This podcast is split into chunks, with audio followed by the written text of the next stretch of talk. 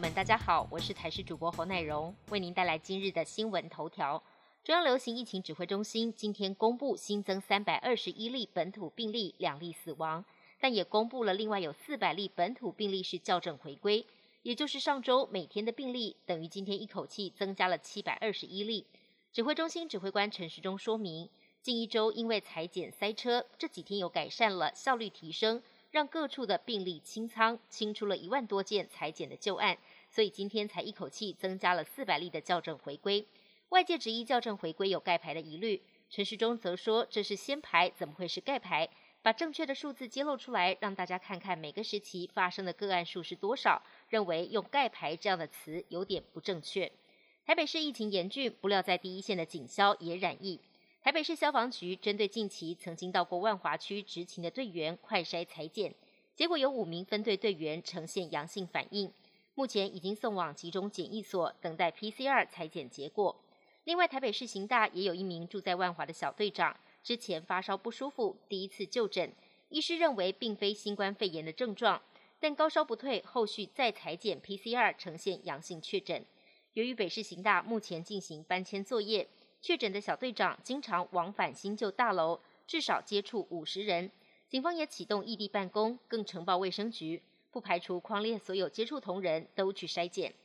新北市在今天加上校正回归个案，确诊数直接来到三百八十四例，其中又以板桥区最多。眼看确诊数持续攀升，是否加强作为，划定两大疫情热点，就是以板桥区跟中和区将在明天二十三号成立热区防疫中心。由区长担任指挥官，先启动为期三天的六大措施。侯友谊强调，严格强化三级警戒，以达到民众低限度活动为目标，并设置机动筛检站，只要民众身体不适，随即进行裁剪。侯友谊也指出，要是疫情蔓延，会滚动式新增热区防疫中心。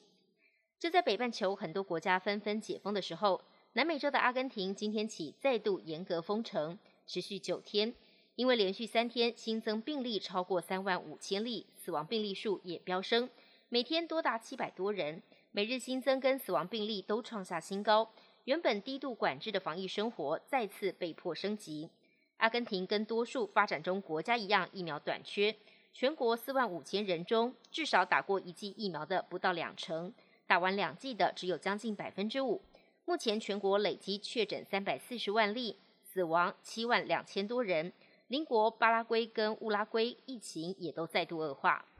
二十国集团二十一号透过视讯举行全球健康峰会，包含欧盟以及美国的新冠疫苗制造商都承诺会提供更多的疫苗给中低收入国家，以协助他们对抗新冠疫情。而根据美国约翰霍普金斯大学的最新研究数据显示，全球目前死于新冠肺炎的总人数约三百四十万人。不过，世界卫生组织打脸说，死亡人数恐怕被严重低估了。死亡人数实际上应该比官方公布的数据多出两到三倍。